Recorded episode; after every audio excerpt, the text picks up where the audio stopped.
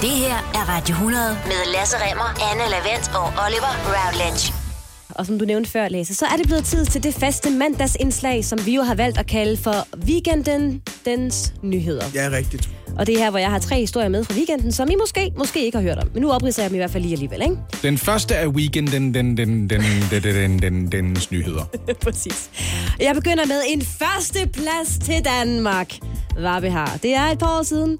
Vi sidst har ligget nummer et, men nu er den altså god nok. Woohoo! Vi er, er vi de gladeste? Vi er endnu engang blevet kåret som det land i verden med det højeste skattetryk og de Nå. højeste afgifter. In your face, Macron! Oh yes, hvad behar. Det er en opgørelse fra O E C D, en opgørelse, der bliver lavet hvert eneste år.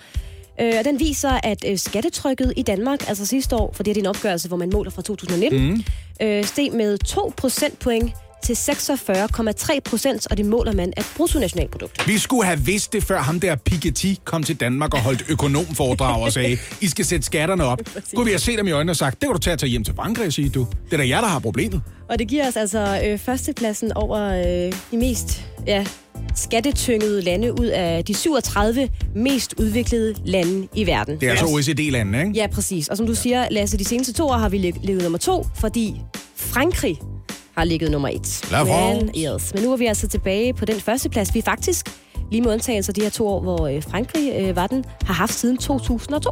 Men det er jo fordi, vi har været gode til at indføre nye skattestigninger. Der er kommet tredive stykker eller sådan noget, ja. øh, siden regeringen skiftede øh, farve. Og så er der også det ved det, at Macron rent faktisk har, har, har smidt nogle skattelettelser på banen, ikke mindst for folk, der arbejder. Jeg følger lidt med. Kan ja, mærke det? Det kan jeg godt høre. Oh, jeg er og, helt tosset med. Og der er altså også noget, der tyder på, at vi også øh, snupper øh, førstepladsen næste år. Men det må vi tage om et års tid. Må vi ikke også lige blive enige om, at det kan ikke betale sig at måle for alle cirka to hundrede lande i verden?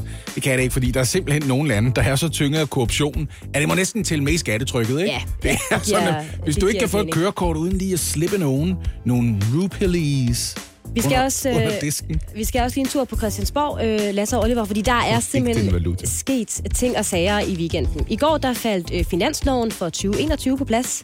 Det skal vi tale om lidt senere på morgenen, fordi noget, der også er blevet indgået en aftale om, er, hvordan den danske bilpark skal se ud i fremtiden. Ja, registreringsafgifterne faldt på plads lige før weekenden. Lige præcis. Og aftalen er smal, det vil sige, at det kun er regeringen og støttepartierne, der er med i den her.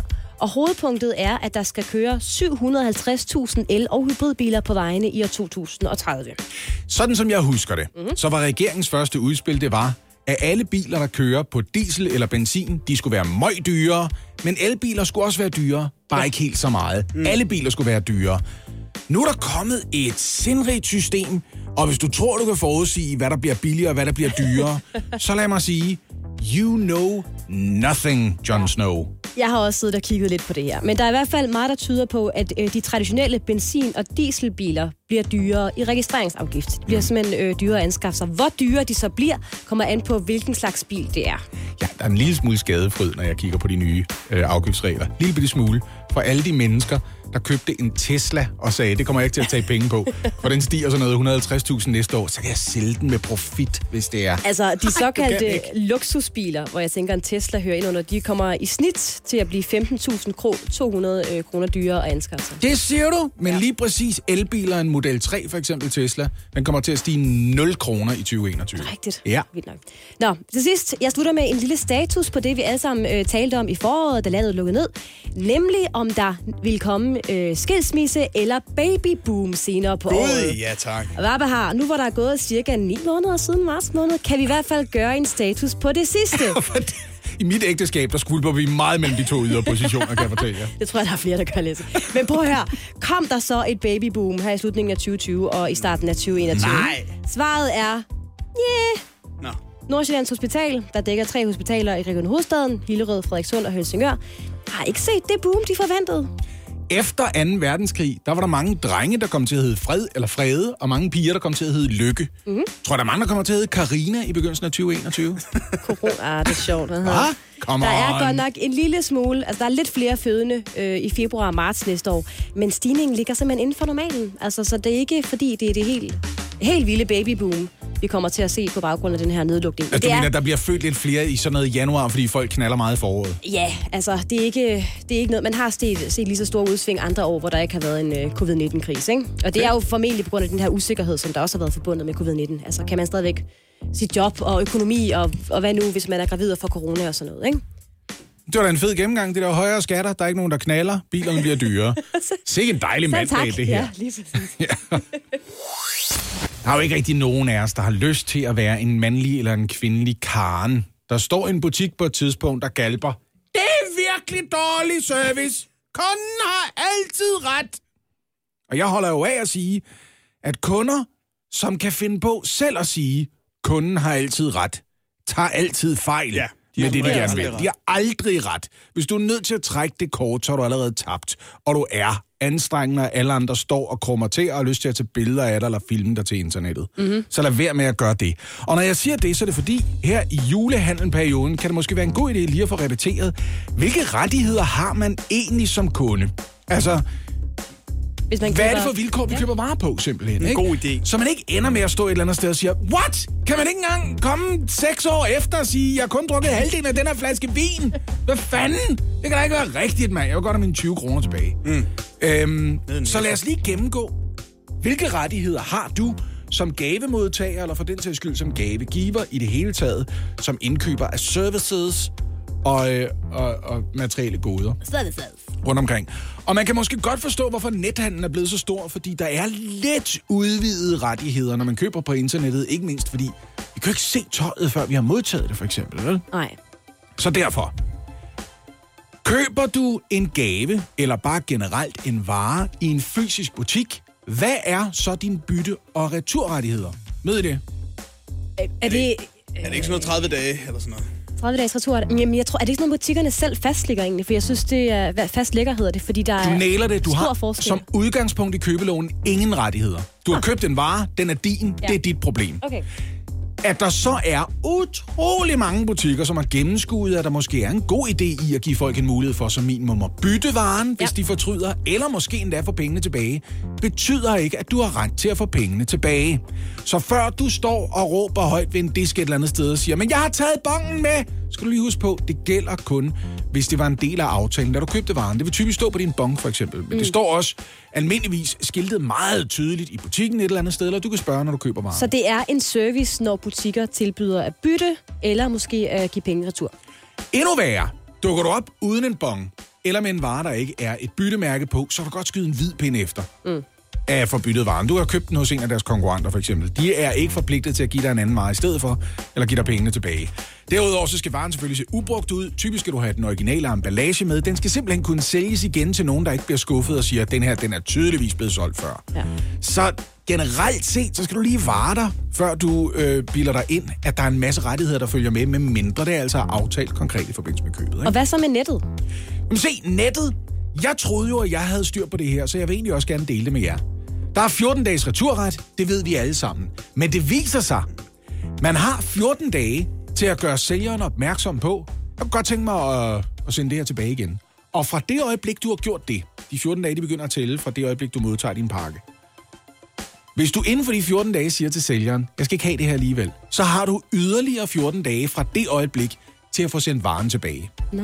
Er du så berettiget til, at de sender sådan noget returporto og sådan nogle returklistermærker med? Det er du faktisk ikke. Nej. Altså, som udgangspunkt er det din egen opgave at sørge for at få varen retur og betale, hvad det koster for at få den fragtet tilbage til sælgeren. Igen, rigtig mange netbutikker tilbyder gratis retur, for de ved godt, det kan være en god forretning for dem. Men du kan ikke regne med, at det er tilfældet. Som udgangspunkt skal du selv betale for returporto.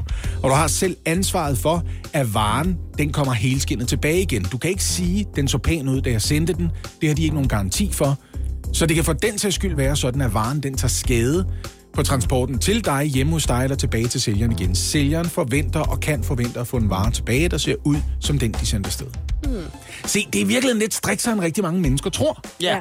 regner jeg med. Så før du går på Trustpilot og begynder at hisse op med de store bogstaver, eller endnu værre, før du står i en butik foran en kø på tolv mennesker og siger, ja. det kan ikke være rigtigt. Foran en I IKEA kan man aflevere sin reol i tyve år. Butiksassistent, der kunne have været mig for et par år siden. Jeg det var det også, værste. Jeg har også været der. Ja. I magasin. Har de ikke alle sammen prøvet det? Jo. Altså. Hold nu kæft, hvor var der mange. Og så er man nødt til at trække vejret helt ned i maven, og det virker som om nogen, nogen kunder tænker, det kan da godt være, at jeg tager fejl, men hvis jeg er besværlig nok, ja. Ja. hvis jeg er ubehagelig nok, ja.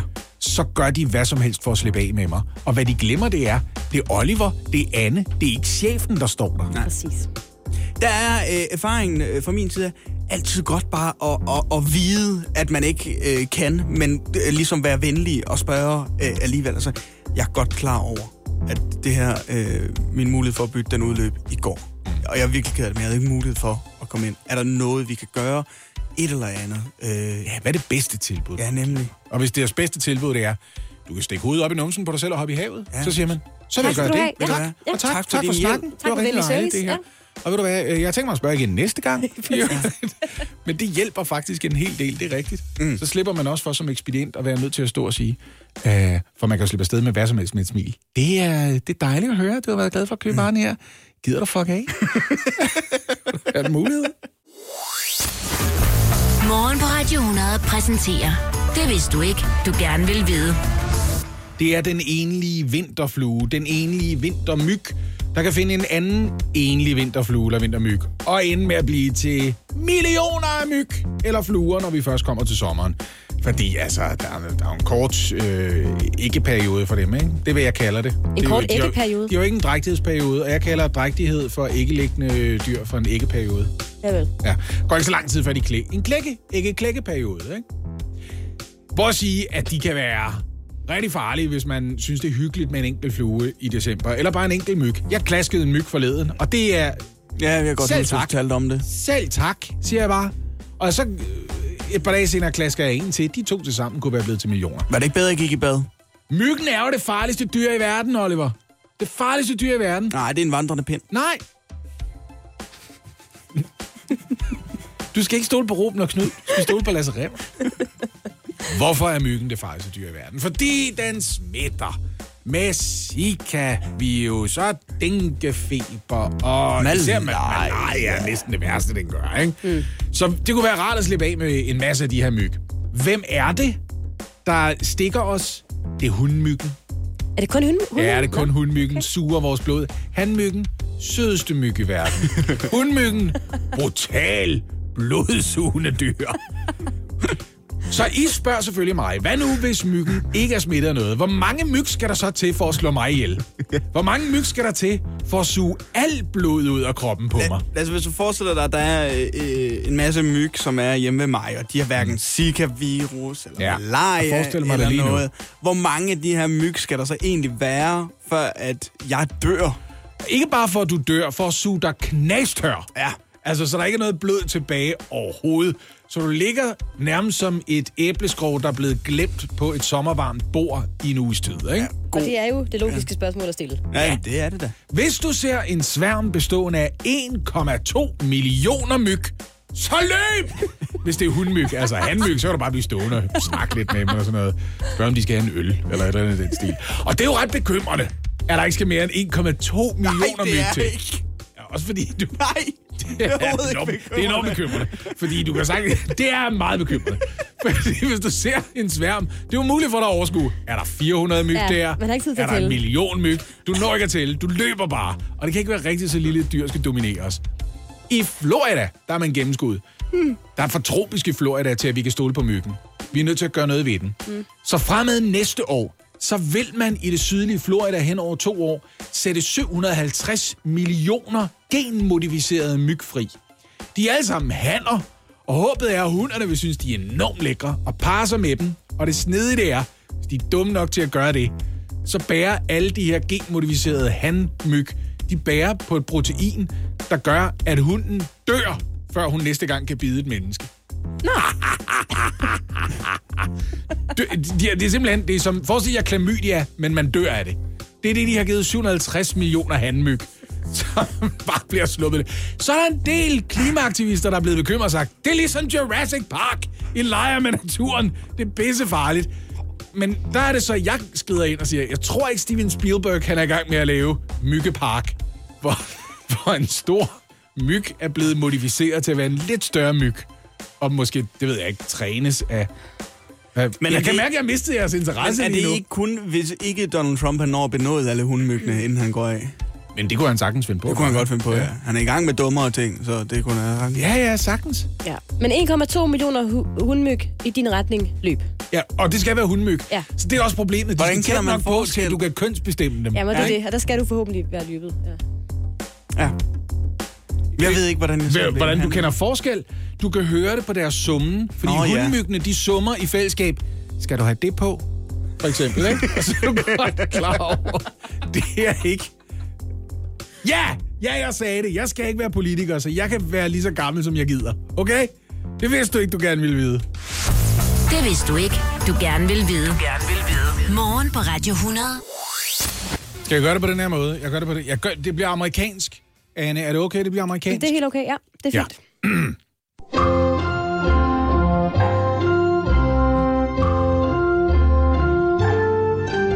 Det er så hyggeligt. Er det virkelig det amerikanske tema? Ja, Nå? det er komponeret af manden, der har fundet på Jeopardy, Merv Griffin. Ja. Han har... Det er Write the Same Song, Compose the Same Song. Og det her, det er nemlig vores egen udgave af Jeopardy. Ja. Og det er det jo, fordi at der i går landede en finanslov for tyve enogtyve. Også kendt som statens husholdningsbudget. Ja, det kan man godt lide at kalde det, ikke? Hvor øh, de røde partier, øh, sådan var det i hvert fald den her gang, og sådan er de jo når. Det er øh, de røde, der har magten, og de blå lige så, der øh, sidder og bliver enige om, hvordan pengene skal fordeles. Ja, og nu siger vi det, men meget af det er jo øremærket, ikke? Ja, de har cirka elleve hundrede milliarder kroner, yes. Og hvad er det? Det er lidt over tusind milliarder, der allerede er markeret. Mere end det, tror jeg. Der er nogle ting, der bliver brugt på, penge på, som der skal bruges penge på. Ja, det kan vi ikke komme udenom. Men altså, jeg vil sige så meget, at der var dømt pengeregn i går, da den her nye finanslov blev præsenteret, fordi der var virkelig mange penge til forskellige projekter. Ja. Så jeg har lavet en lille Jeopardy-udgave. Jeg har skrevet nogle, hvis I lige går ind i breaket, så ja, har jeg lavet jeg nogle øh, kategorier. Jeg kan se på tavlen, der er øh, fem forskellige kategorier. Det er der nemlig, og så skal jeg nok fortælle, når I vælger en kategori, okay. Så skal jeg nok fortælle, hvad det der går over. Jeg er jo på mange måder forsvarende stormester, ja. Og det er den forsvarende stormester, der vælger kategori først, hvor vi er det fra, fordi jeg var vært på Jeopardy i fire år. Hvis man øh, klipper det, ja. Jeg vil, øh, jeg vil gerne lægge ud med ældrepleje for fire hundrede og femogtyve millioner kroner. Ældrepleje for fire hundrede og femogtyve millioner kroner, yes. Jamen, det dækker over, at der allerede fra næste år bliver afsat fire hundrede og femogtyve millioner kroner til bedre ældrepleje. Mm-hmm. Og det er faktisk et beløb, der kommer til at stige, sådan så man årene efter og årene langt frem kommer til at bruge fem hundrede millioner kroner om året. Og ja. Hvad skal de her penge så gå til? Spørger I. Og jeg har, de her penge så gå til? Og jeg har svaret. Øh, jamen, de skal gå til øh, flere ansatte i ældreplejen. Yeah. Faktisk skal der helt præcis ansættes tusind flere på plejehjem og mm. som sosuer, der kører rundt og så videre. Jeg kan fortælle jer lige for øjeblikket, at der er lidt over en million folkepensionister i Danmark, så det vil sige, at der er sat tre hundrede og tres kroner om året af per folkepensionist, eller cirka tredive kroner om måneden. Ja, og i det perspektiv er det jo ikke super meget. Nej, du kan få tredive kroner mere ældrepleje. Så beder man også kommunerne om at uddanne de ufaglærte. De skal simpelthen sendes i uddannelse, sådan, ja. Så de bliver faglærte, og sådan, så man også kan få et fagligt løft i ældreplejen. Det er jo heller ikke alle folkepensionister, der har brug for pleje, vel? Præcis. Er det min tur nu så? Ja, mm. Okay, jeg vil gerne bede om psykologhjælp til syvogfyrre komma to millioner kroner. Ja, det har du også brug for, Oliver. Den er faktisk rigtig spændende, fordi øh, der har man besluttet, at det fremover skal være gratis for unge under femogtyve år, der har depression eller angst, og for psykologhjælp. What? Yes. Det er en god idé. Hvor meget hjælp kan man få? Jamen, det ved jeg ikke. Jeg tænker, det man får bevilget af sin læge. Altså sådan, så man ikke selv skal betale for en psykolog, hvis man nu går hen til sin læge og bliver konstateret syg med depression eller angst, ikke? Mm. Øh, det koster øh, syvogfyrre komma to millioner kroner om året, og ordningen gøres øh, permanent, og den omfatter altså de atten til femogtyve-årige. Kan man også få hjælp, hvis, ens, øh, altså, hvis den angst, man har, det er sådan, er bange for, at jeg ikke har råd til en psykolog, for eksempel? Øh, nej, nej, det tror jeg ikke, man kan, Lasse. Og du er jo også... lidt ældre end femogtyve. Nå, men jeg spørger på vegne af alle, jeg kender under femogtyve. Ja, modtaget. Næste kategori. Det var så lidt. Øhm, jeg vil gerne bede om D R til ni hundrede millioner kroner. Øh. Og det er billigt sluppet, hvis I spørger mig. Øh, øh, ja. ni hundrede millioner. Det var jo sådan, at den tidligere regering, V L A K-regeringen, de øh, planlagde besparelser i Danmarks Radio. Ja. Af to omgange. Mm. Den ene omgang er blevet nemlig præcis øh, udmøntet. Den anden skulle gælde fra to tusind og toogtyve og frem. De besparelser er blevet aflyst. Yeah. Man har fundet ni hundrede millioner kroner. Ja. Ja, det har man nemlig. Hvilket i praksis, nu udlægger jeg det lige som lægeperson, ja. I praksis betyder, at D R får flere penge at rute med, fordi altså, nedskæringerne, de skulle jo dække det tabte momsprovenu ved at inddrive licensen. Der var nemlig moms på den, og det er der ikke, når det skal finansieres over skatten. Yes. Så, altså, du ved. Men ikke? argumentet er... Argumentet for at bruge næsten en milliard kroner på at annullere de her besvarelser er, at man skal have skabt ro i D R's økonomi. Øh, nu stikker jeg lige en finger i vejret, ikke? Ja, det gør du, ja. Og så siger jeg også lige, at det er, hvad der sker, når vi ikke længere skal betale D R som en licensafgift. men de skal finansieres over skatten. Altså, man kan justere D R's budget op og ned, som man har lyst til, men i særdeleshed op, uden nogen af os lægger mærke til det. Fordi hvis man skulle gå ud og forklare os alle sammen, næste år skal du ikke betale to tusind to hundrede om året, i licens du skal betale to tusind fem hundrede, så ville vi lægge mærke til det. Yes. Nu kan du bare pakke det ind i finansloven i stedet for. Ja, lige præcis. Mm. By the way, så meget skal vi ikke betale. Det er cirka seks hundrede kroner i to tusind enogtyve. Okay. Jeg vil gerne bede om den næste kategori, og af de to, der er tilbage, så ja. tror jeg, jeg oppe på tavlen gerne vil bede om gavekort til syv hundrede og halvtreds millioner. Ej, kroner. Ej, den vil jeg have taget. Den er faktisk også mega interessant. Ja. syv hundrede og halvtreds millioner kroner skal altså bruges på det, der hedder oplevelsesgavekort næste år. Det vil sige gavekort, der gælder til de brancher, der har det rigtig hårdt her under corona. Biografer, øh, restauranter, teatre, koncerter osv. Er det Enhedslistens forslag om, at det kun er for folk, der tjener sådan noget under tre hundrede tusind om året? Jamen, det, det er faktisk blevet udmøntet lidt anderledes. Altså, de her syv hundrede og halvtreds millioner er blevet delt i tre puljer af to hundrede og halvtreds millioner kroner hver. Ja. Den ene tredjedel af pengene skal gives øh, til skattefritagelse af arbejdergiverbetalte gavekort. Det vil sige, hvis din øh, arbejdsgiver har lyst til at give nogle gavekort, så behøver de ikke at betale skat af det. Nice. Den anden af øh, de andre to hundrede og halvtreds millioner giver man til øh, udsatte og sårbare. Det vil sige, at man har en masse frivillige organisationer, der støtter hjemløse, øh, udsatte unge osv. Og de får altså også gavekort for to hundrede og halvtreds millioner kroner. Nu og, øh, synes jeg ikke, det første lyder så nice alligevel. Altså med det samme, du siger, så er der noget, der går til udsatte. Så tænker jeg, kan vi ikke give dem alle sammen til dem? Ja, det ja. tænker jeg egentlig også. Og det sidste går til øh, aktiviteter for, øh, for ældre, for social- og ældreområdet. Altså, at de kan komme ud og opleve noget? Ja, eller at nogen kan komme til dem. Nu tænker jeg for eksempel på plejehjem og sådan noget, ikke? Ja, eller en stripper eller sådan noget, ikke? Jeg tænker, ej, det er da meget hyggeligt lige at komme og tænke, ej, jeg kan huske dengang, jeg ville vide, hvorfor jeg synes, det var spændende, det her. Uh, jeg tænker også, det er måske bedst, at oplevelserne kommer til de ældre. Det yeah. kan bedst betale sig alt i alt. Yeah. Ellers bruger du hurtigt pengene på noget ældretransport, så kan man vise dem en restaurant, og så sige, men desværre har vi brugt alle pengene på at køre hen, Ernst. Det er lidt nu kører ærgerligt. Vi tilbage igen. ja. Men jeg håber, du nød synet af Bones. Ja. Nu skal vi hjem. Det var vist, hvad vi nåede af årets øh, Jeopardy-finanslov. Og jeg vil godt lige sige, vi, altså, der er en del punkter, som vi ikke nåede, men der er blevet delt masser af penge ud. Ja, og det var også derfor, vi ikke hørte om restriktioner i går, har jeg jo på fornemmelsen, ikke? Det tror jeg også, ja. Skal lige nå at markere... Vi blev enige, ja. Og så skal man have lov til at gå ud og prale og sige, vi er så glade for, at vi fik penge til det her. Og så lukker vi landet. Mm. Prøv at høre, øh, i går blev der indkaldt til pressemøde klokken tolv. Vi havde vist alle sammen lidt fornemmet, at der var noget at gære. Fra statsministeriets side af, ikke? Ja, altså ja. Hvis man havde kæmpet sig igennem den der Facebook-video, hvor Mette Frederiksen lige skulle minde om, at det er altså også ved at være juletid, og er der ikke nogen, der er i gang med at bage kleiner og se nogle julekalender? Det er grænse, det er så hyggeligt.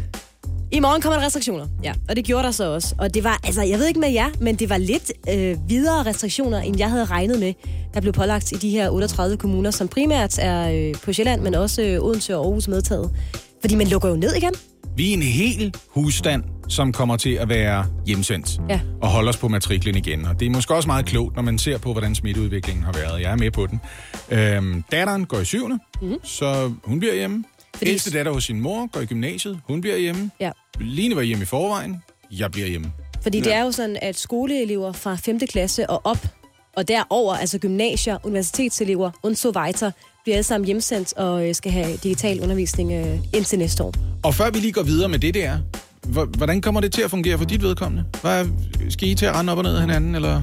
Øh, hjemme hos os? Ja, for... Altså, jeg skal jo sende hjemmefra fra øh, i morgen tidlig. Jeg spørger også lige lidt til, om, øh, om, om han skal på arbejde, så? Eller? Øh, nej, jo, det skal han, fordi han er en del af det, der hedder kriseberedskabet ah. i forhold til kommunikation og sådan noget, men der kan komme jo til at være på en meget, meget tom arbejdsplads. Så ikke en lettelse for dig? Jeg klager ikke. Men altså, øh, restauranter og andre serveringssteder skal også lukkes ned. Vi kan dog stadigvæk, som du nævnte før, øh, Oliver, få takeaway. Ja! Yeah.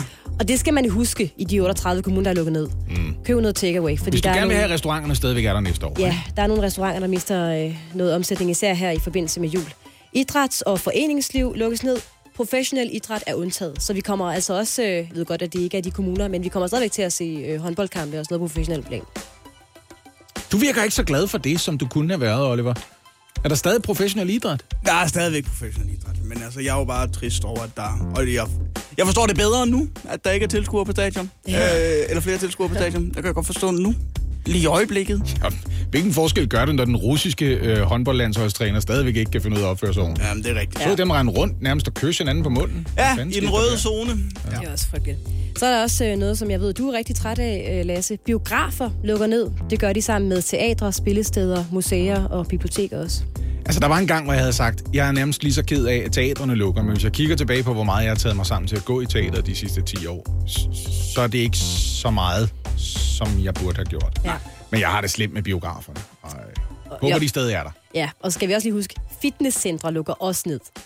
Det burde jeg også være mere ked af, men det, på en eller anden måde tror jeg ikke, det kommer til at påvirke min hverdag. Jamen, der, det er jeg sådan lidt uh, træt af, men på den anden side, jeg har, jeg har virkelig kæmpet med at tage mig sammen til at komme ned og træne de seneste par uger, så nu har jeg ligesom en undskyldning for jeg ikke at få det gjort, ikke? Så i øjnene, hvor skidt det var kørende, og ud over mine abonnementer, hvor jeg har opsagt alt undtagen et nu, ja. så har jeg også solgt alt hjemmetræningsudstyret. Ja, okay. Det hele. Ja, fordi hvor mange abonnementer var det, du havde på et tidspunkt? På et tidspunkt tre. Ja, tre abonnementer. Ja, jeg er ikke stolt af dem, jeg havde tre. Øh, og sidst, men ikke mindst, kom ingen af stederne. Altså, de offentlige ansatte, der ikke har øh, kritiske funktioner, bliver sendt hjem, og så opfordrer man også private arbejdsgivere, som for eksempel vores, til at sende alle de medarbejdere hjem, som man overhovedet kan. De der offentlige ansatte, som ikke har en kritisk funktion, der bliver øh, sendt hjem. Jeg skulle øh, spørge fra en ven, om det også gælder parkeringsvagterne i København. Det gør det efter sigende. Nå! Ja, det har jeg i hvert fald hørt, men, men mere ved jeg ikke. Ja. Okay. Oliver. Hvad er det for en ven, Oliver? Hvad er det for en ven, du skal spørge fra? Jamen, det kan jeg ikke sige. Det er lovet. Øh, det er en ven, der Hvor bor vennen hen? Sted på Vesterbro? Eller? Mm, ja, ja. Okay. Men altså, det er i otteogtredive af landets øh, otteoghalvfems kommuner. Hvad der ikke skete i går, som jeg havde tænkt måske ville være en mulighed, det var, altså, vi må stadigvæk gerne krydse kommunegrænserne. Altså, okay, ja. Vi må stadigvæk gerne tage øh, til Jylland, også der bor i hovedstadsområdet, eller til Middelfart, hvis man bor i Odense, ikke? Men hvis man skal lytte til Søren Brostrøm, ikke for at deltage i aktiviteter, der er blevet lukket i ens hjemkommune, fordi, mm. som han påpegede, jamen, det ødelægger lidt hele ideen med, at vi har lukket det der, hvor I bor. Hvis du bor i Odense, så lad være med at tage til Middelfart og træne i et fitnesscenter, fordi Odense er lukket ned, så mm. du skal ikke træne. Sådan der. Ja. Tag til Sverige! Oliver, for fanden. Jeg må også lige sige, smittetallene her i løbet af de sidste fire fem måneder, det er ikke noget, jeg står og griner af. Æh, for man måske også til at fortryde den der undskyld-sang, jeg skrev til dem. Jeg kan trække undskyldningen mm, tilbage, ja. Det skal være helt ærligt. Vi skal have skrevet en ny sang på et ja. tidspunkt. Ja. Vi, vi er tilbage i, uh, i det gamle leje. Jeg prøver at høre, vi skal have frem med det der samfundssind igen. Ja, det skal vi da. Jeg så uh, i går uh, en kop i Netto, hvor de var begyndt at trykke samfundssind på kopperne. Det synes jeg var lidt for meget. Men jeg synes godt, at vi kan finde det frem igen, fordi vi skal alle sammen have en, en god jul. Ja, bare en midlertidig tatovering kan ja. du få, Anne. Præcis. Morgen på Radio hundrede præsenterer Det vidste du ikke, du gerne vil vide. Lad os gøre det her igen. Lad os gøre det igen. Og det er fordi Oliver forlanger det. Ja, det er rigtigt. Den eneste morgen vil han have det. Prøv at høre, i dag der vil jeg gerne fortælle jer om... Øh, en typisk amerikansk historie. Mm. De er jo gladere for at trække hinanden i retten i U S A. Ja, det kan de godt lide. For nogle år siden gik der nogle vandrehistorier om absurde sagsanlæg, amerikanere havde anlagt. Og det var vandrehistorier, fordi de fleste af dem var bare opdigtet. Det var faktisk en, en del af en kampagne, hvor store virksomheder forsøgte at begrænse deres forbrugeres mulighed for at lægge sagen imod dem. Men ligesom at sige, skal der ikke være et loft over det? Skal man ikke kunne sige, det gider vi ikke engang tage stilling til? Jeg ved ikke, om du kan bede eller afkræfte den her historie, Lasse, men jeg har hørt den der med, at der var en kvindefamilie, der proppede sin kat ind i mikroovnen. Tak. Og sagsøgte virksomheden, fordi der stod ikke, at man ikke måtte putte sin kat ind i mikroovnen. Det vil jeg gerne have svar på. Det er en af løgnehistorierne. Ligesom det er en, Ej, ligesom det er en løgnehistorie, der var en mand, der lagde øh, sag an mod en bilfabrikant, fordi fartpiloten ikke beskyttede ham mod at køre galt, når han satte sig om på bagsædet. Øh, fordi det hedder autopilot i U S A, en fartpilot. Uh. Ikke? Altså, øh, øh, er det også en vandrehistorie? Ja, det er også en vandrehistorie. Øh, det er heller ikke sket. Ja. Men der er sære sagsanlæg.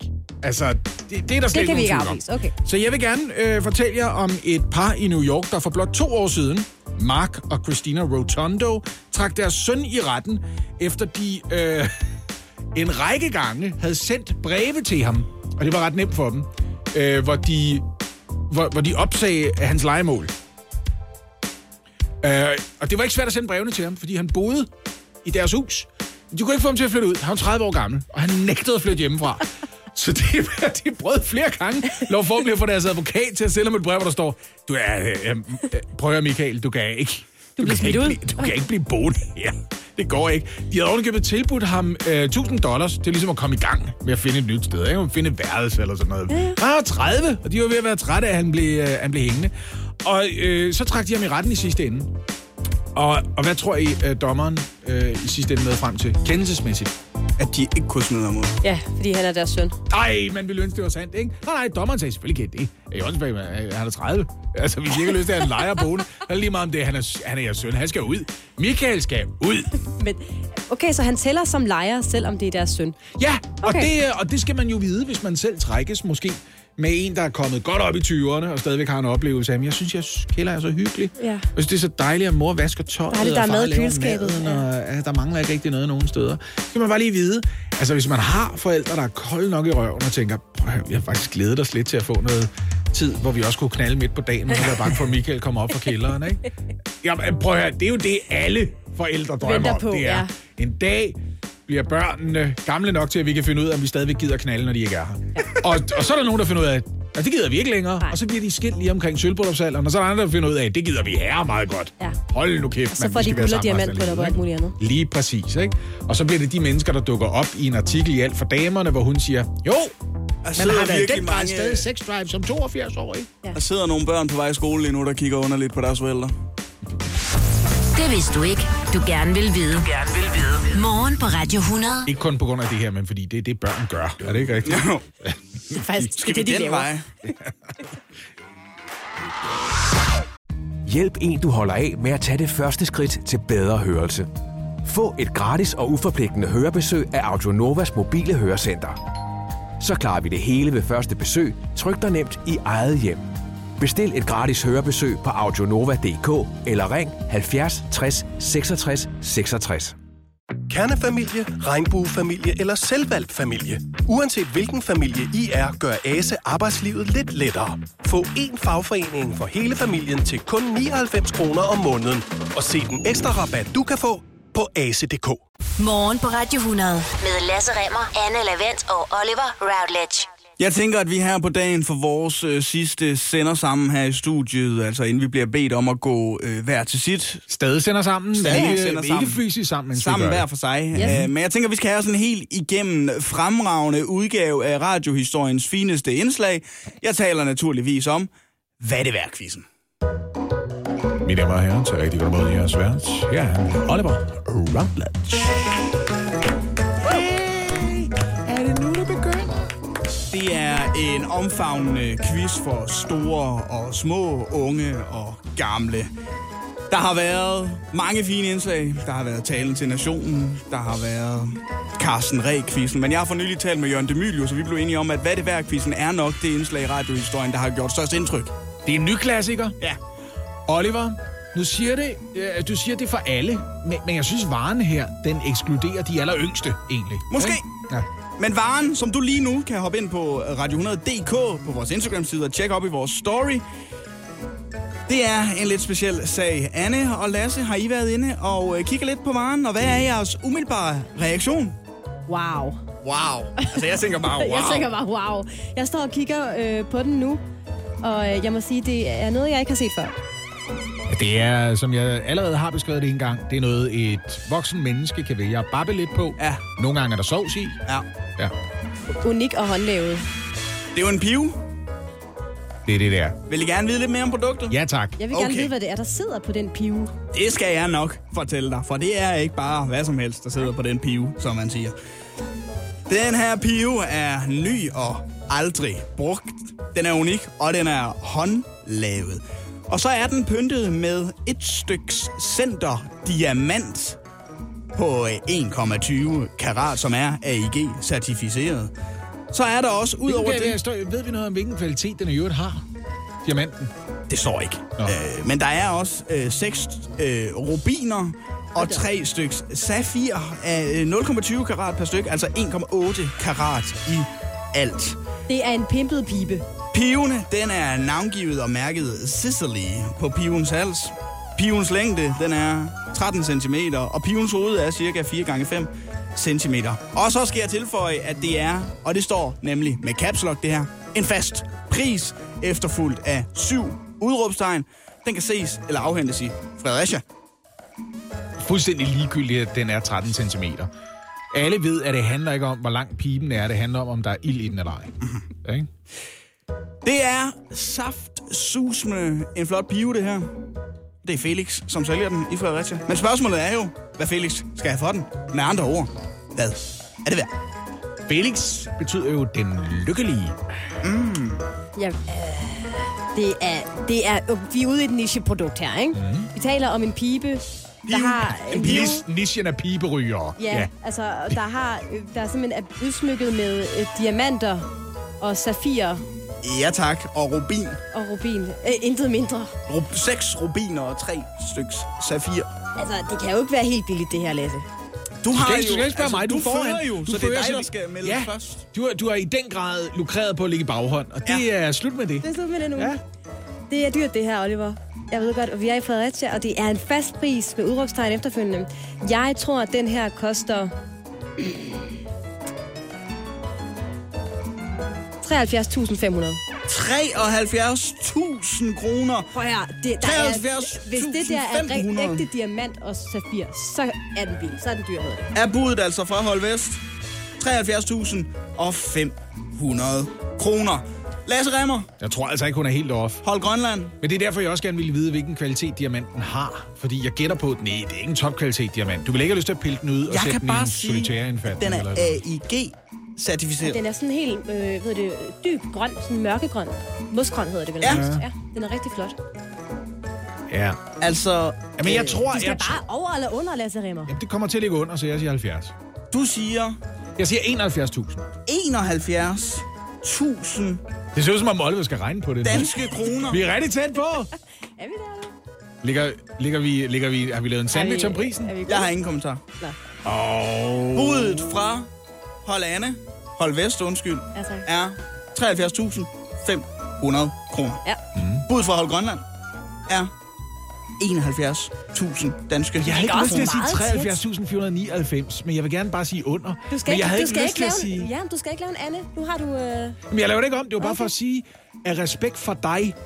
Så havde jeg lyst til at lægge mig under, men også nok under til, at det ikke virker, som om jeg bare sagde mindre. Det er altså spændende, om der kommer til at stå syv syv. Eller otte seks. Jeg giver jer svaret lige om lidt. Ikke? Det er altid. Jeg er så uheldig i ja. de her kriser. Prisen er i hvert fald fast. Okay.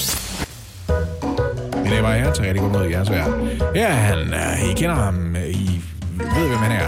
I, I kan se ham nu. Han står lige der. Han hedder Oliver Routledge. Han er højere, end jeg troede. I har jo øh, givet jeres bud på, hvad en øh, ny og aldrig brugt, unik og håndlavet pibe øh, med øh, en diamant, seks rubiner og tre safirer i skal koste. Ja, hvad var det nu, jeg sagde? Budet fra dig, Hold Vest, var treoghalvfjerds tusind fem hundrede kroner. Ja, udmærket. Ja. Budet fra Lasse var enoghalvfjerds tusind danske kroner. Altså under... Uden decideret at sige bare under. Ja. Kan man få et hus på Grønland for det, du har budt? Det kommer meget an på, hvilket hus man gerne vil have, og hvor man gerne vil bo. Okay. Tommelfingerreglen er, nej, det kan du ikke. Kan du ikke, men du kan få øh, en lokal til at pege ja. om vinteren og sige, du kan bygge din egen iglo derovre. Jeg har lige, øh, inden vi får resultatet, brug for at få genopfrisket øh, stillingen. Var det elleve to til mig? Den samlede stilling? Ja. Ja, det er fuldstændig rigtigt. Der står syv seks til dig, Anne. Ah, okay. Ja. Jeg fører stadig. Okay. Men spørgsmålet er jo så, om der kommer til at stå syv syv eller mm. otte seks. Det afgørende for mig var jo, at der er tale om en diamant øh, på en komma to karat. Og, og jeg får ikke meget at vide om, hvilken kvalitet det er, men jeg, det er der, jeg tror, du er nok ikke helt gal på den. Jeg tror, det er svært at få fingre, selv i en dårlig kvalitetsdiamant på over en karat til meget under halvtreds til tres tusind. Vil du gerne have altså, clarity-koden på den? Ja! Det var det, jeg spurgte til før!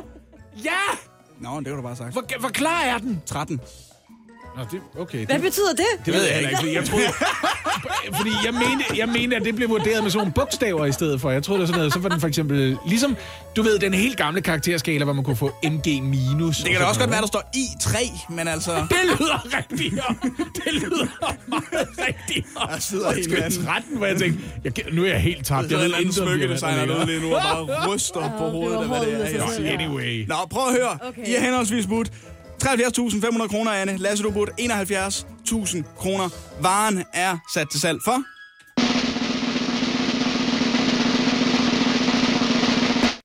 nioghalvfems tusind fem hundrede kroner. What? Okay. Du vinder, Anne. Tillykke med det.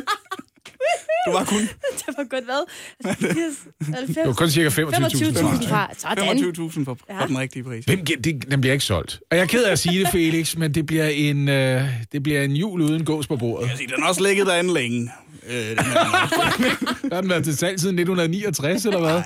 Ej, kom on. Den tidligere på året. Ej, jeg synes, det er en sjov quiz, det her, men jeg synes, den er sjovere, når jeg vinder. Ja, det var jeg. Men var det ikke bare, fordi du ikke kunne øh, koden, at den var tretten det var det. I Clarity Code? Det var meget rigtigt. Det var jeg ved for sent. Det er åh, kæft, hvor er det også dumt at sætte ædelsten i en fucking pibe, mand.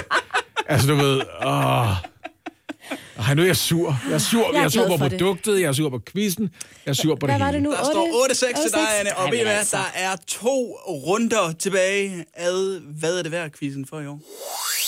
Anne, jeg har hurtigt, og når jeg siger hurtigt, så er det på øh, cirka øh, femten sekunder lige produceret en lille jingle til dig.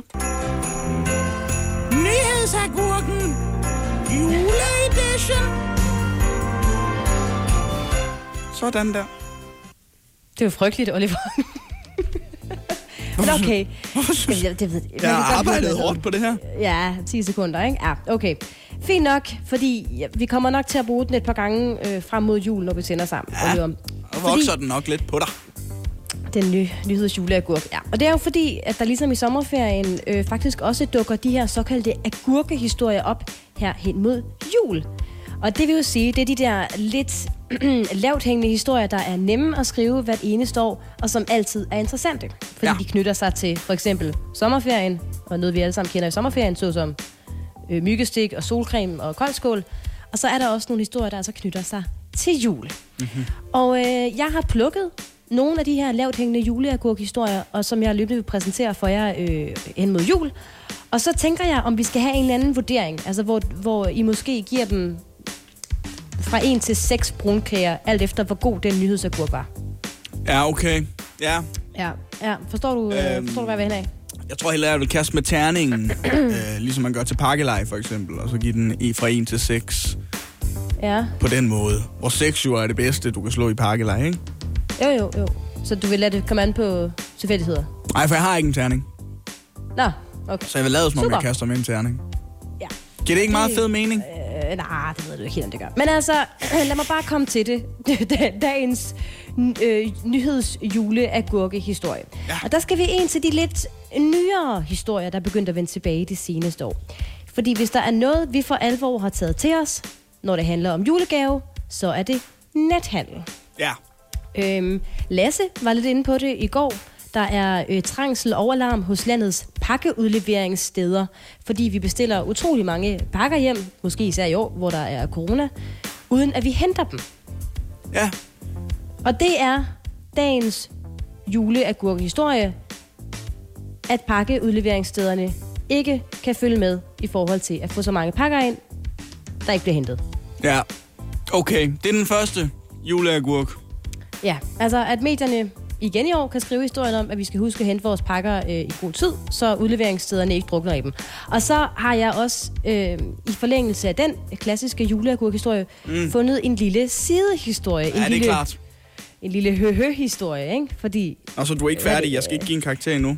Nej, det skal du ikke, fordi okay. øh, der er mere. Hvert eneste år kommer der nemlig også sådan en, øh, en lidt lummer sidehistorie til den her med pakkeudleveringsstederne. Ja... Ja, kan, ved du, hvor vi skal hen af? Øh, ja, måske øh, de øh, byer rundt omkring i landet, der køber flest øh, seks julekalender.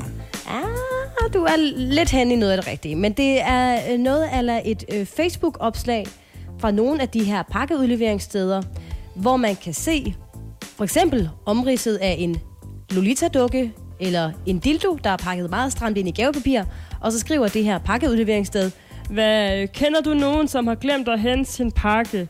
Og så skal man øh, ved det, tagge sin mest lumre ven i kommentarfeltet, sådan så at det her pakkeudleveringssted altså kan få øh, en masse omtale på de sociale medier. Og det er altså det, jeg vil kalde en nyklassiker på juleagurkefronten. Og i år, der er det Kvickly i Nordborg på Als, der er faldet på fristelsen og lagt et billede op af en... Øh, ja, man ja, kan tydeligt se, at det er en, en, en Lolita-dukke, der er pustet op ja. og pakket ind i, øh, i papir bagefter. Øhm, den her øh, nye trend har jeg aldrig hørt noget om, Anne. Øhm, og jeg synes, rigtigt? Det er meget øh, påfaldende. Det er lige præcis nede ved Sønderjylland, at øh, man tydeligvis har hørt om øh, det her. Så jeg tænker måske bare, at det er noget, I gør, og fred være med det. Nej, det, det skifter altså hvert år. Det handler om det pakkested, der lige får ideen først. Fordi det er altid en sjov ting mm. at smide ud på mm. de sociale medier. Sådan, hov, der er der noget, der ligner en Lolita-dukke her. Er der nogen, der lige er søde og tagge deres ja. lummervenner? Hvem ja. kunne have glemt at hente den? Wank, wank, ikke? Øh, jeg øh, vil sige... Er, er, du, er du færdig med øh, historien? Ja. Eller, eller, okay. Øh, det var det. Det var det? Yes. Øhm, Anne, vi er på en træer. Tre ud af seks brunkager, hvis du gerne vil have det. Tre brunkager ud af seks? Ja. ja. Okay, det, du var ikke synderligt begejstret. Jeg synes ellers, jeg twistede den lidt med... Du twistede den med høhøren, men det var jo ja. en regional høhø, du havde med. Oh, hvis det havde været en... Hvis det havde været det en, kunne en, også have været i Hjørring. Nej, det tror jeg nemlig ikke, det kunne. Der har vi ah. lige en lidt mere hmm, sofistikeret form for humoristisk sans op i... Øh, ej, det hvem fanden prøver jeg, nej. Øh, ja, det kunne det, lige så godt det, have været i Hjørring. Okay, du må godt få fire. Okay, fire brunkager ud af seks. Fire okay. øh, ud af seks vil jeg godt give den her. Til øh, overfyldte pakkeshops, skråstreg, øh, hvem har glemt den her lummerpakke høhø-historie. Ja, okay, lige præcis. Øhm, bare lige høre, som øh, en øh, form for øh, producer på det her program. Er det her noget, du har tænkt dig at gøre hver dag? Øh, måske ikke hver dag, men ofte. Yes. Vi har et relationsmøde i dag, ikke? Øh, ja, vi, og vi har også en, en jingle, som du har lavet, som, øh, som vi kommer til at bruge rigtig mange gange frem mod jul. Ja, det er rigtigt. Øh, tak for det, Anne. Selv tak, ja. Nyhedsagurken. Juleedition. Anne, nu skal vi til en øh, strid imellem... Øh, ej, en strid er meget nok sagt, men der har længe været uenighed imellem Nepal og Kina. Ja. Øh, fordi Kina, de har i en årrække... Øh, haft den her strid med Nepal om, hvorvidt øh, sne på øh, verdens højeste bjerg, altså Mount Everest, skal måles med, når man taler om, hvor højt Mount Everest er. God. Og øh, okay. yes. efter en del års uenighed, så er Nepal og Kina nu blevet enige. Wow, hvor er det fedt for dem, ikke? Ja, fordi jo. de to lande er blevet enige om, at Mount Everest, altså verdens højeste bjerg, er otte tusind otte hundrede otte tusind otte hundrede niogfyrre meter højt. Okay, og hvad var det før så? Er det, det er sjovt, du spørger. Øh, ja. Før, øh, der var det otte tusind otte hundrede otteogfyrre meter højt. Så det, så det er blevet en meter højere? Ja, yes. Cirka. Og det har der været konflikter om i flere år? Det har der nemlig. Øh, okay. Der har øh, været inspektører fra øh, begge lande, som man har sendt op på hver sin side af bjerget i Himalaya. Det er jo sådan, at man kan bestige Mount Everest fra to sider af. Man kan bestige det øh, fra Nepal-siden af, og så kan du også bestige det fra øh, Tibet-siden af. Øh, Mange tager den øh, som regel fra, fra den nepalesiske side. Så man har simpelthen sendt inspektører op på hver sin øh, side af bjerget og målt fra toppen af snelaget. For det har nemlig været det, der har været øh, den store øh, diskussion i det her. Så er verdens højeste bjerg, øh, som målte Nepal det til at være otte tusind otte hundrede otteogfyrre meter over havets overflade. Okay, og så det... jeg, skal lige, jeg skal lige følge med. Så Nepal vil have sneen målt med. Ja, altså nemlig. Sneen tæller med i højdens, eller mm-hmm. i bjergets højde. Det mm-hmm. synes Kina ikke. De synes, at man skal øh, tage sneen væk, og så øh, måle fra... top til bund af selve bjerget. Ja, altså Kina har gået måske lidt mere, øh, hvad skal man sige, øh, ordentligt til værks i forhold til, når de har opereret med den officielle højde, så har de taget, sagt, den er fire meter lavere, fordi det er højden på selve bjerget, for der er cirka fire meter sne. Okay. Så ja. den her strid, den har drejet sig om sne versus sten. Okay, fedt. Okay, super. Og det har de simpelthen sendt øh, folk op fra hver sin side. Ja, for at, også at... fordi, at øh, i to tusind og femten blev Nepal ramt af et ret kraftigt øh, jordskæl. Og det her, der har der været en del diskussion om, hvorvidt bjerget det krympede lidt under det her jordskæl i to tusind og femten. Så den mm. tidligere officielle højde på otte tusind otte hundrede otteogfyrre meter, den blev målt første gang. Og ved du, hvor den blev målt fra? Mm, Nepal, det ved jeg ikke. Nej. Øh, Indien. Nå. Som er, okay. et, er et naboland til, øh, til Nepal. Så der tog man lige nabolandet, og derfra kunne man godt se, okay, det er otte tusind otte hundrede otteogfyrre meter højt, det her bjerg. Det gjorde man i nitten fireoghalvtreds. Og trods der så har været nogle senere målinger, så har man altid regnet det for værende den officielle opmåling.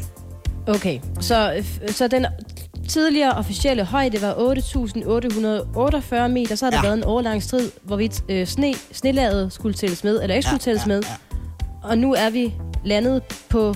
En meter mere. otte tusind otte hundrede og niogfyrre meter. Ja. Okay, det, så meget på styr for så lidt. Ja, nemlig. De seneste år så er der foretaget øh, altså en række undersøgelser for at kunne foretage øh, nye, præcise målinger, og det er foretaget i et samarbejde mellem de her to lande, altså Nepal og Kina. Og myndighederne i henholdsvis Kina og Nepal, de omtaler det her projekt som et evigt symbol på venskabet imellem Nepal og Kina. Og der synes jeg, det er smukt, at ja. det, der er symbolet på venskabet imellem Nepal og Kina, det er en meter. Ja, det er det, det er det åbenbart. Jeg har lyst til at sige, herre Gud da, altså. Ja, det er en, det er det, det er en voldsom lang strid for, for en øh, mm. meter. Men man er altså blevet enige om en ny officiel højde på Mount Everest, og som altså er en meter højere.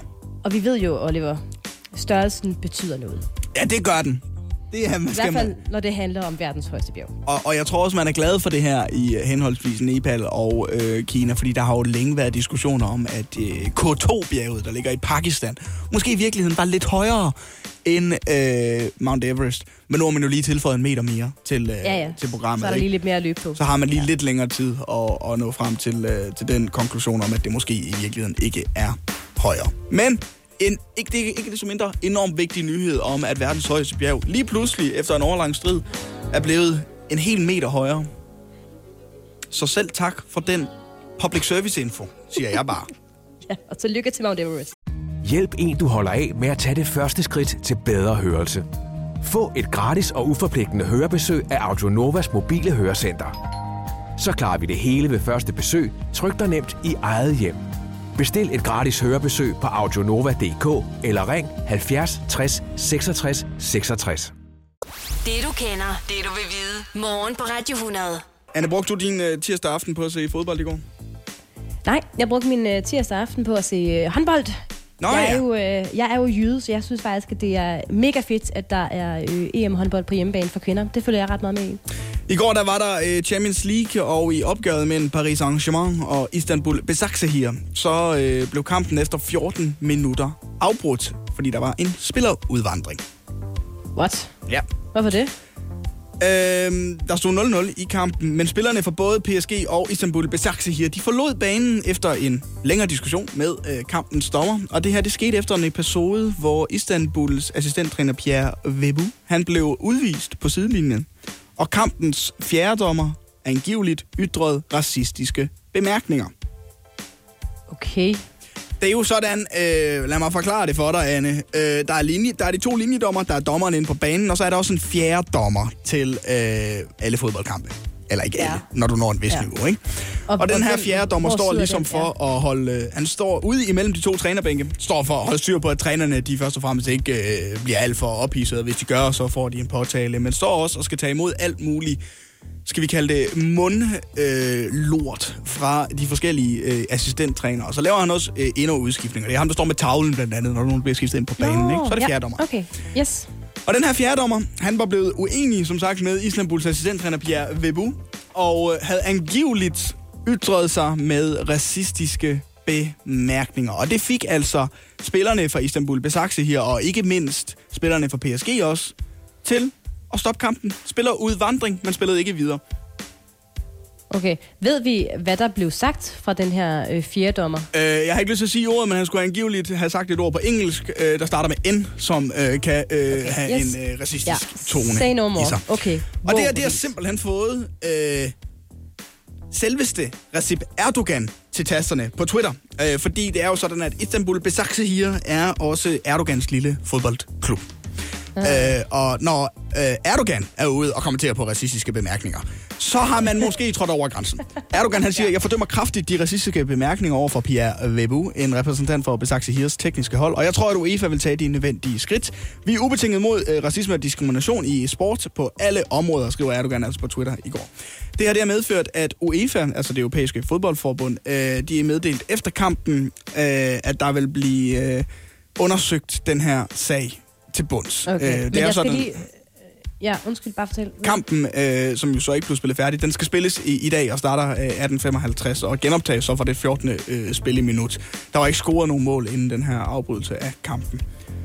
Og hvad så med, med den dommer? Altså, er han, skorstræk, hun stadigvæk med, den fjerde dommer der? Nej, det med, der, kampen den bliver genoptaget med en ny øh, fjerde dommer, men det sker øh, altså øh, ikke, ikke, ikke, ikke i går, det, det, det kommer til at, at ske i dag. I samme forbindelse, okay, så sagde UEFA altså også, at man kommer til at undersøge den her episode og meddele det yderligere ud, når tiden er moden, siger øh, UEFA. Mm. Det endte med, at de her begge hold, de endte med at være nede i omklædningsrummet i cirka to timer, inden det så så klart, at øh, kampen den ikke vil øh, altså blive øh, sat i gang igen, og man vil udskyde den til øh, i dag. Mm, der var okay. øh, undervejs enkelte spillere fra Paris Saint-Germain, der var ude i spillertunnelen for ligesom at holde sig lidt i gang, men det blev ikke nødvendigt. Øhm, man begyndte simpelthen bare at rydde op på bænkområdet, og så stod det ligesom klart. Øhm, så en ret vild øh, sag, der i går foregik i øh, Champions League, vi er jo alle sammen. Øh, de, de sager, der har været set før i fodboldens verden, mange af dem i hvert fald, der angår racisme og også homofobiske tilråb, har jo som regel været blandt fans og eller spillere inde på banen.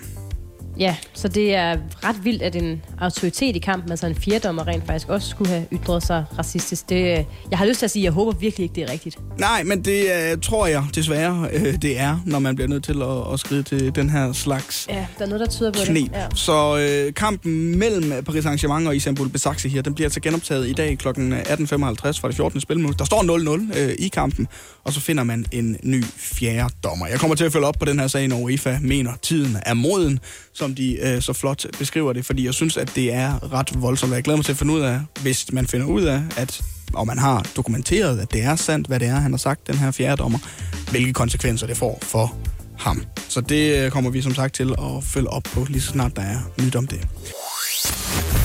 Morgen på Radio hundrede præsenterer Det vidste du ikke, du gerne vil vide. Altså, det lyder jo næsten som noget, vi kender bedst fra Anders Sandblad eller tegnefilm i det hele taget. Ideen om, at man hopper op i en tønde og kaster sig ud i de vilde vandmasser på toppen af et vandfald, og så ellers styrter ned og håber på at overleve. Men det er jo faktisk noget, som folk har gjort i virkeligheden. Det lyder som Æh, noget fra Jackass. Ja, gør det ikke også? Men det altså, det. det har det jo på en måde også været for sin tid. Den første mand, der gjorde det ved Niagara Falls. Ikke det vildeste vandfald i verden, men ret let tilgængeligt.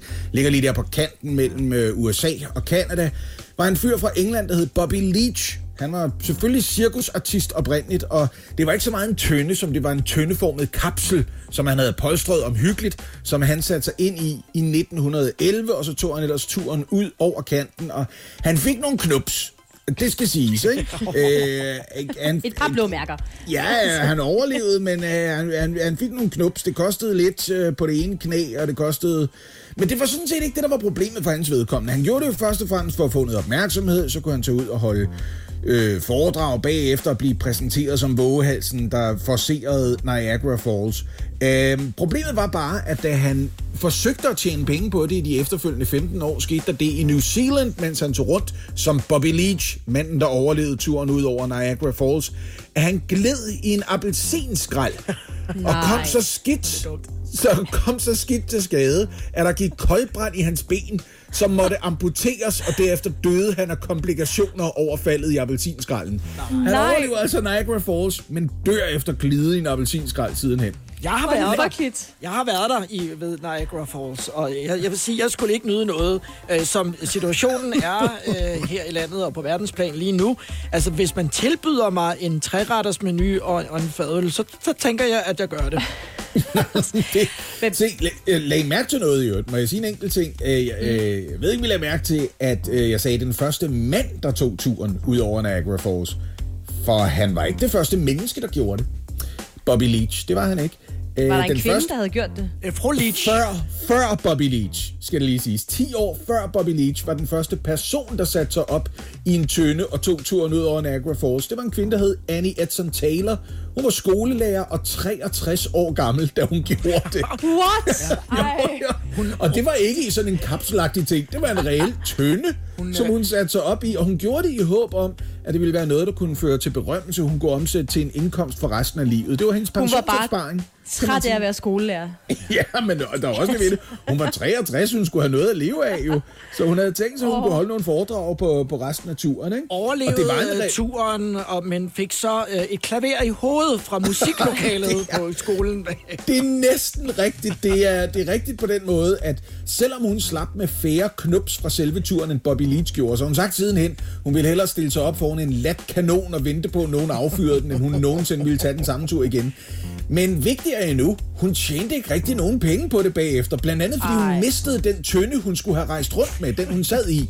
Den stjal hendes mandlige manager, der aldrig tog turen ud over Niagara Falls. Og hun brugte de fleste af sine indtægter på en advokat og på en detektiv, der skulle opspore tønden, så hun kunne få den tilbage igen. Det er Ej, så synd for hende. Jeg ved ikke, hvorfor jeg griner. Hun blev toogfirs år gammel og døde fattig som en kirkerotte. Er det ikke Ej. ærgerligt? Jo, det er virkelig ærgerligt. Ej. Jeg har om sider fundet på et ønske til min ønskeseddel, som for eksempel min kone måske kunne have glæde af. Nu har hun så lige taget i sommerhus sammen med sin kusine, så hun kan køre det nu. Jeg kommer mm. til at skrive ned på en lille seddel et sted, ikke? Fordi hun plager mig om ting. Ikke? Først så ville ja. hun... Hun har jo afsløret, hvad hun ville fra mig. Det er alt for dyre gaver, så jeg er lidt lettet faktisk. Hun havde en idé om, jeg havde brug for en ny telefon. Og det var hun ret i, for jeg har jo lige sprunget seks modeller frem i fremtiden med den firmatelefon, jeg har fået udleveret. Det er, det er sådan en fornøjelse. Uh, og, så har du også og, og bagud. Sådan en kæmpe... Ja. ja, jeg var langt bagud, det vil jeg gerne indrømme, ikke? Så ja. nu er jeg kommet derop til, hvor min telefon lige pludselig kan identificere mig bare på mit ansigt. Men det vælger den så at bruge som den væsentligste måde, for eksempel at bruge netbank og så videre på, lige netop som øh, regeringen har fortalt os, vi skal gå med mundbind frem til den første marts. Så hver gang jeg står med MobilePay eller prøver med sådan noget digital kortbetaling i en butik et eller andet sted, og den vil have, at jeg skal vise mit fjæs til kameraet, så siger den, det kan jeg ikke bruge til noget af det der. Så her hvad jeg ønsker mig, og jeg ved det er banalt, men jeg tror, det kommer til at virke. Bare gerne have et stofmundbind, hvor man har trykt mit ansigt under mundbindet på. For at se, om jeg kan arme min uh, iPhone. Og ja. hvis jeg kan få det, så er jeg en lykkelig mand frem til første marts. Fordi det er så lang tid, vi skal gå med mundbind indtil videre. Det er en ny ja. fashion mouth mask, du skal sætte i produktion, den der, hvor man altså kan uh, bruge sin telefon, selvom man har mundbind på. Det er genialt. Det er også træt af at løbe ind og ud af forretningen hele tiden.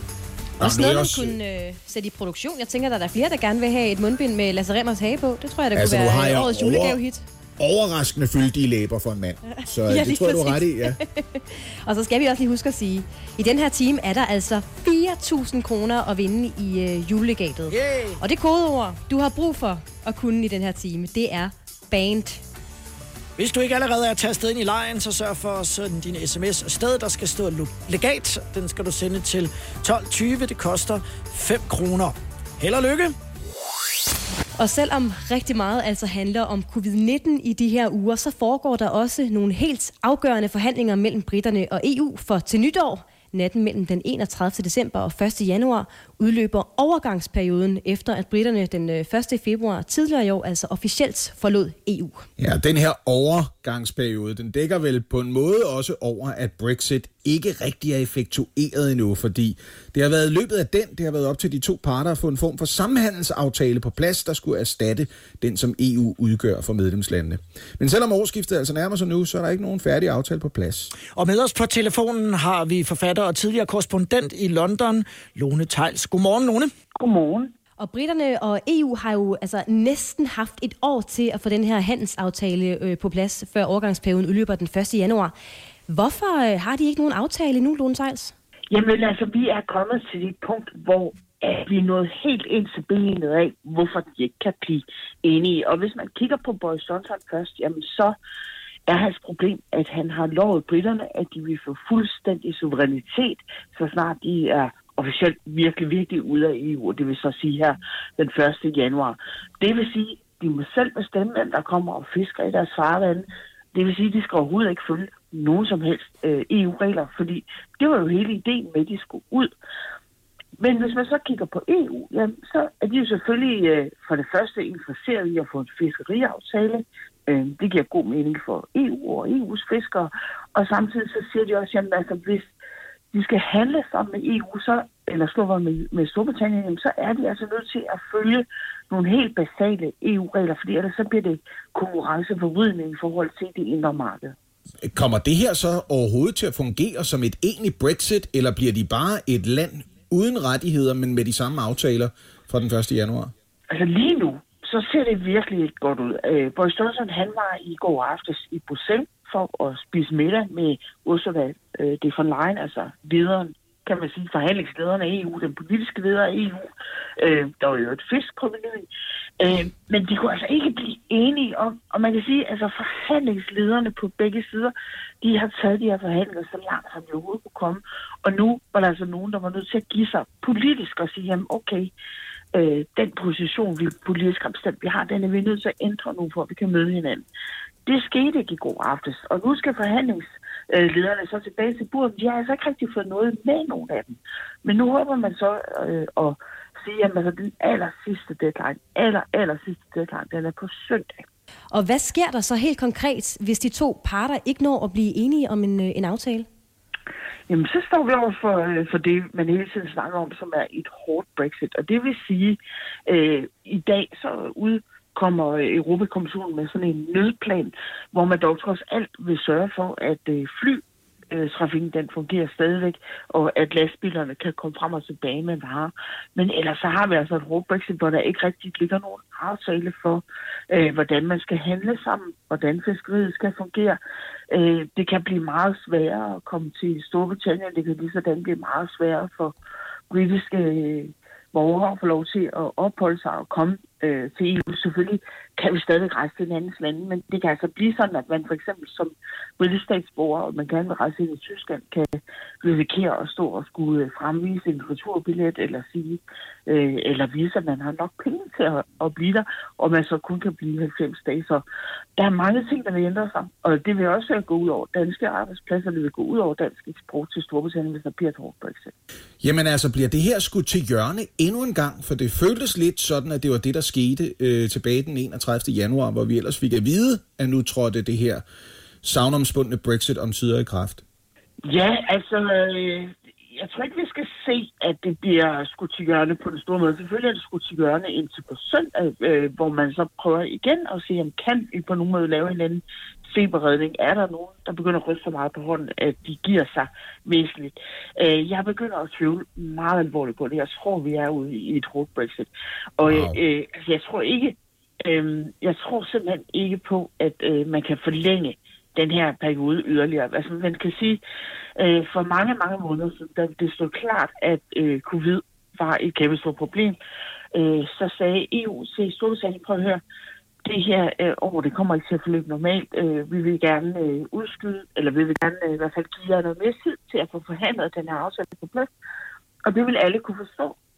Øh, og det er så Boris Johnson nej tak til. Så jeg tror også, han er meget, meget øh, fast i kødet på, at nu er det nu. Og vi holder øh, vejret med, med dem alle sammen, øh, både briterne og dem, der sidder og forhandler i E U, og så må vi øh, se, hvordan det udvikler sig. Men øh, Lone Theils, du er forfatter og tidligere korrespondent i London. Du skal have tusind tak for at øh, opdatere os på den her lidt dramatiske situation her til morgen. Velkommen. Selvom vi ønsker øh, alle en, øh, en glædelig jul, så bliver det også en lidt anderledes jul i år, må vi sige, øh, Lars og Oliver. Fordi vi troede lige, at det var gjort med de otteogtredive kommuner, øh, der blev lukket ned fra onsdag, primært i hovedstadsområdet, men også øh, Odense og Aarhus, indtil der så i går blev indkaldt til endnu et pressemøde. Mm. Og øh, vi talte lidt om det, Lars, du og jeg, i, i morgenprogrammet, altså i går morges, ja. At der var lidt forlydende om, at øh, Folketingets sundhedsordfører var indkaldt til et møde, og øh, kunne det betyde, at der var flere nedlukninger på vej. Og det skal jeg da lige love for, at der var. Fordi fra eftermiddag klokken øh, seksten, der er der altså yderligere enogtredive kommuner rundt omkring i landet, der lukker ned. Og det betyder altså, at fra eftermiddag klokken seksten, der er cirka firs procent af landet lukket ned. Det er jo, ja... nærmest ligesom i foråret, ikke? Det er faktisk jo, umuligt at få en fadøl eksempelvis på Sjælland. Ja, jeg, jeg gik også en tur øh, gennem øh, gennem København i går, og det var simpelthen helt underligt at se, at øh, caféer og restauranter og alt var simpelthen bare øh, lukket ned. Man kunne ikke få sig en, øh, en god kop gløgg nogen steder, så det er en meget, meget underlig jul i forhold til... Det er jo en, en, en fordel øh, for os, der bor øh, på et øh, torv i København, hvor der som regel er øh, rigtig mange folk, der godt kunne tænke sig at sidde udenfor og under nogle varmelamper og drikke en masse øl, øh, henholdsvis unge folk, at øh, der nu er lukket. Det er altså... Det, det, det kan det er også du rigtig glad ved. Front, i hvert fald, ja. Vil jeg sige. Men Anne, firs procent af landets kommuner lukket ned. Øh, hvad med Hjørring? Øh, jeg, skal, jeg vil gerne til Hjørring, nemlig. Ja, og hvis vi lige kigger på landkortet, så er det faktisk ret bemærkelsesværdigt, at øh, Nordjylland er ikke lukket ned. Bortset ah, lige fra en fedt. enkelt kommune, og det er Aalborg. Aalborg, oh, Aalborg. Er, øh, ja, Aalborg er blevet lukket ned, fordi det er jo en af landets store byer. Der er mange øh, mennesker tæt samlet, så der har man vurderet, at smitterisikoen er, er rimelig høj. Så Aalborg er lukket ned som den eneste kommune i øh, Nordjylland. Det er jo øh, bemærkelsesværdigt, fordi da man lukkede Nordjylland ned i forhold til alt det her med mink, der var der jo en kommune, der specielt ikke blev lukket ned, som man bed sig meget fast i, som var Aalborg. Og ja. Nu er resten af Nordjylland så åben, men ikke Aalborg. Ja, så kan de lære det i Aalborg. Men, øh, men det er faktisk, altså det er faktisk kun øh, Nordjylland og så også øh, Sydjylland, altså både øh, Syddanmark og, øh, og Fyn, der sådan stort set er gået fri for nedlukning, fordi som du siger, Lars, altså hele Sjælland er også blevet lukket ned. Bornholm er også stadigvæk åbent, ikke? Men noget af det, der blev bemærket på pressemødet i går fra Statens Serum Institut, det er en opfordring til alle os, der bor i hovedstadsområdet og som har familie i Jylland. Det har både du og jeg, Oliver. En opfordring ja. om lige at tænke os om, inden vi rejser hjem til jul. Altså, er det nu så nødvendigt at rejse hjem? Måske har man øh, ældre, bedsteforældre, øh, øh, mødre og fædre i husstanden, der, øh, der er i risikogruppen, øh, så er det nødvendigt at tage hjem fra hovedstaden. Og øh, det har der fået meget til at genoverveje mine juleplaner, må jeg sige. Jeg er ikke ja, sikker altså, på, at jeg, øh, Oliver overhovedet må forlade Sjælland for at tage hjem til øh, Hjørring. Jamen, altså, det, det, det kan jeg godt være i tvivl om. Altså, man bliver jo anbefalet, hvis du bor i nogle af de kommuner, der er øh, under de her restriktioner, så skal du ikke tage nogle af de kom- til nogle af de kommuner, som ikke er under øh, restriktioner. Så, men altså, jeg vil da... Er det sundhedsmyndighederne, der siger det her, Anna? Det er Statens Serum Institut. Det er ja. Statens Serum Institut? Okay. Henrik Jamen, Ullum, altså, der afløser Kåre Mølbak, ja. Hvis øh, Henrik Ullum har lyst, så kan han jo prøve at ringe til min mor og forklare hende, at jeg ikke øh, kan komme hjem til jul, fordi øh, det vil jeg da ønske ham alt det bedste i hele verden til, øh, hvis, han kan, hvis han kan prøve. Held og lykke. Overlever det. Heldigvis så er der jo masser af kebabrestauranter på Vesterbrogade, hvor du bor, Oliver, så du skal nok øh, klare den, det er jeg helt sikker på. Morgen på Radio hundrede. Med Oliver Routledge, Anne Lavent, jeg hedder Lars Sandstrøm. Godmorgen. Godmorgen. Godmorgen. Og så er det nu, at I skal finde jeres øh, bedste konkurrencegen frem. Jeg ved, I har det begge to. Ja. Det er nemlig ja, det blevet tid til ugens citatquiz. Og øh, Lars, du har jo ikke deltaget før, så Nej. lad mig lige ridse op. Det er jo en øh, quiz, der er et tilbageblik på de nyhedshistorier, der har været i løbet af ugen. Så jeg kommer med et citat, og så er det op til jer at øh, gætte, hvem der har sagt eller skrevet det her citat, og i hvilken øh, forbindelse det er blevet sagt eller skrevet, altså hvilken nyhedshistorie det knytter sig til. Åh, det er meget sådan. Ja, og vi skal lige have på plads, fordi I skal byde ind, når I ved, hvem der har sagt eller skrevet det. I skal have nogle bosserlyde. Hvad er jeres lyde? Lad os starte hos dig, øh, Lars. Hvad er din lyd? Det er den her. Velkommen til pressemødet. Ej, meget symptomatisk for, for den her uge. Ja tak. Og Oliver? Jamen altså, jeg plejer jo også at have en, en fin lille finurlig lyd med en masse ting på, men nu sidder jeg jo derhjemme, så jeg har måttet lige gribe, hvad der er en fra rækkevidde. Så min lyd, det bliver det her. Og det er, ja. Hvad er det? Det er mig, der slår på en halv liters øh, øh, letmælk. Ja, godt. Ja. Jamen, øh, så, super. Så, det. så er det det. Jamen, er I klar til første citat? For det ja, kommer her. Vi er klar. Yes. Det er den bedste tidlige fødselsdagsgave, jeg kunne bede om, for det betyder, at jeg endelig kan se frem til at tilbringe tid med min familie og mine venner i det nye år, efter at have været alene det meste af året. Velkommen til pressemødet. Lars Sandstrøm. Det er Noller fra Brøderen Olsen. Ja, det er ikke Noller fra Brøderen Olsen. Nej, Nej. Det er, han har sagt Nej. faktisk præcis det samme, fordi han har været rigtigt? på hospitalet nærmest det meste gerne... af tyve. Jeg vil gerne guide jer lidt. Det handler om øh, et land, der har været et forgangsland. Og det er okay, hvis I ikke kan navnet på den, der har sagt det her. Men der skete noget øh, øh, ret bemærkelsesværdigt. Ja, Oliver Routledge, der bliver banket løs på den, på den letmælk. øh, øh, det, er, det er selvfølgelig øh, historien om, at øh, Pfizer-vaccinen øh, blev rullet ud i England, i, i Storbritannien, i den her uge. Og hvem kunne tænke sig at have sagt det? Jeg skal ikke bede om et navn, den, men... Den første, der fik øh, vaccinen, hende der er den halvfems-årige fra Coventry. Ja, tak. Det er Ej, nemlig... Godt klaret, Oliver. Ja, godt klar. Mar- Margaret Keenan på halvfems år, ja. der altså var den første i Storbritannien til at få vaccinen mod covid nitten. To point til Oliver. Øh, men ellers godt bud også, Lars. Ja. Godt. Næste citat. I fjernsynet er årets julekalender kommet go- kommet godt i gang, og det er blevet tid til i mange køkkener at få bagt, bagt kleiner, vaniljekranse og brunkager. Ja, Oliver ja. Routledge. Ja, det er et citat. Det er, øh, det er Mette Frederiksen. Øh, og det, det siger hun i den der Facebook-video, hun lagde op. Øh, var det søndag aften, inden der kom øh, parsemøde. Mandag, den der lille teaser, hun lavede uh, for. Det er yeah. fedt, I hygger jer. Øh, men i morgen, der bliver det lort. det, det, det, er, det er faktisk meget præcist beskrevet, hvad det var, der blev sagt i den video. Ja, det er rigtigt. Og det var bare to, øh, to point. Ja. Du er godt nok skarp. Okay. Øh, ja, det må man sige. Den næste historie er ikke en, vi har talt så meget om, men den har floreret i medierne. Citatet kommer her. Man kan sige sig selv, at hvis man har haft en målsætning om, at nogen skal blive bedre, men de i stedet bliver decideret ringere, så har man brugt det forkerte greb. Oi, oi. Hvad er vi blevet dårligere til? Kan du sige øh. citatet igen? Ja, man kan sige sig selv, at hvis man har haft en målsætning om, at nogen skal blive bedre, men de i stedet bliver decideret ringere, så har man brugt det forkerte greb. Jeg vil sige så meget, at vi er i, øh, i undervisningsverdenen. Ja, Oliver byder ind, jeg aner det simpelthen Oliver ikke. På sin jeg aner ikke, hvem ja. der har sagt det, men øh, jeg tror, historien handler om, at, øh, at danske skoleelever for første gang i, jeg kan ikke huske, hvor mange år, er blevet dårligere til matematik. Ja, det er rigtigt. Hvem, har så, hvem kunne tænkes at sige det her? Øh, Ane Halsbroke Jørgensen. Mm, nej, det er øh, tæt på, fordi Ane Halsbroke er... Ja, det er så. Ja, okay. Ja, ja det godt. Ja. Du får... Jeg var ved at byde ind med... Ja, du får et, øh, et enkelt point. Okay. Okay, okay det næste... Ja, jeg bliver ja, tværet næste, ud her. Ja, men det, det, er også, det er også en svær quiz. Ja, også fordi det næste, der skal I ikke kunne øh, navnet. I skal bare øh, måske finde ud af, hvilken jobfunktion vedkommende har. Allerede inden for den første time efter pressemødet, begyndte vores telefon at kime. Ja, Oliver. Jeg står imellem to. Ja. Øh, men jeg tror, det er den der øh, restaurant i Middelfart, der fik femoghalvtreds bookinger efter, øh, efter pressemødet onsdag. Nej, det er ikke, Ej, det er ikke rigtigt. Så var det den anden mand. Lars, vil du prøve at byde ind? Velkommen til pressemødet. Ja, tak. Er det den, der tager imod bordreservationer på Crazy Daisy? Nej, det er det heller okay. ikke. Nej. Hvor, jeg, hvor jeg har lov til at, at sige, at jeg tror måske, det, det er fitnesscenter i Ringsted, som øh, folk de lige pludselig kontaktede fra nær og fjern, fordi de godt kunne tænke sig at komme i fitness.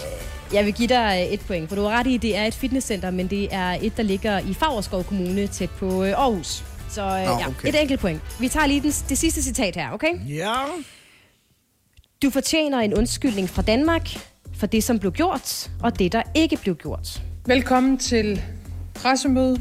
Lars Sandstrøm. Det er øh, de øh, grønlandske børn, som blev øh, taget ned til... Øh, jeg vil jo ikke sige Danmark, fordi det er Grønland jo også, men øh, blev yes. taget til hovedstaden for at øh, gå ind i et øh, forsøg, hvor man ville tage det grønlandske ud af dem, sådan så at de skulle blive rigtige danskere.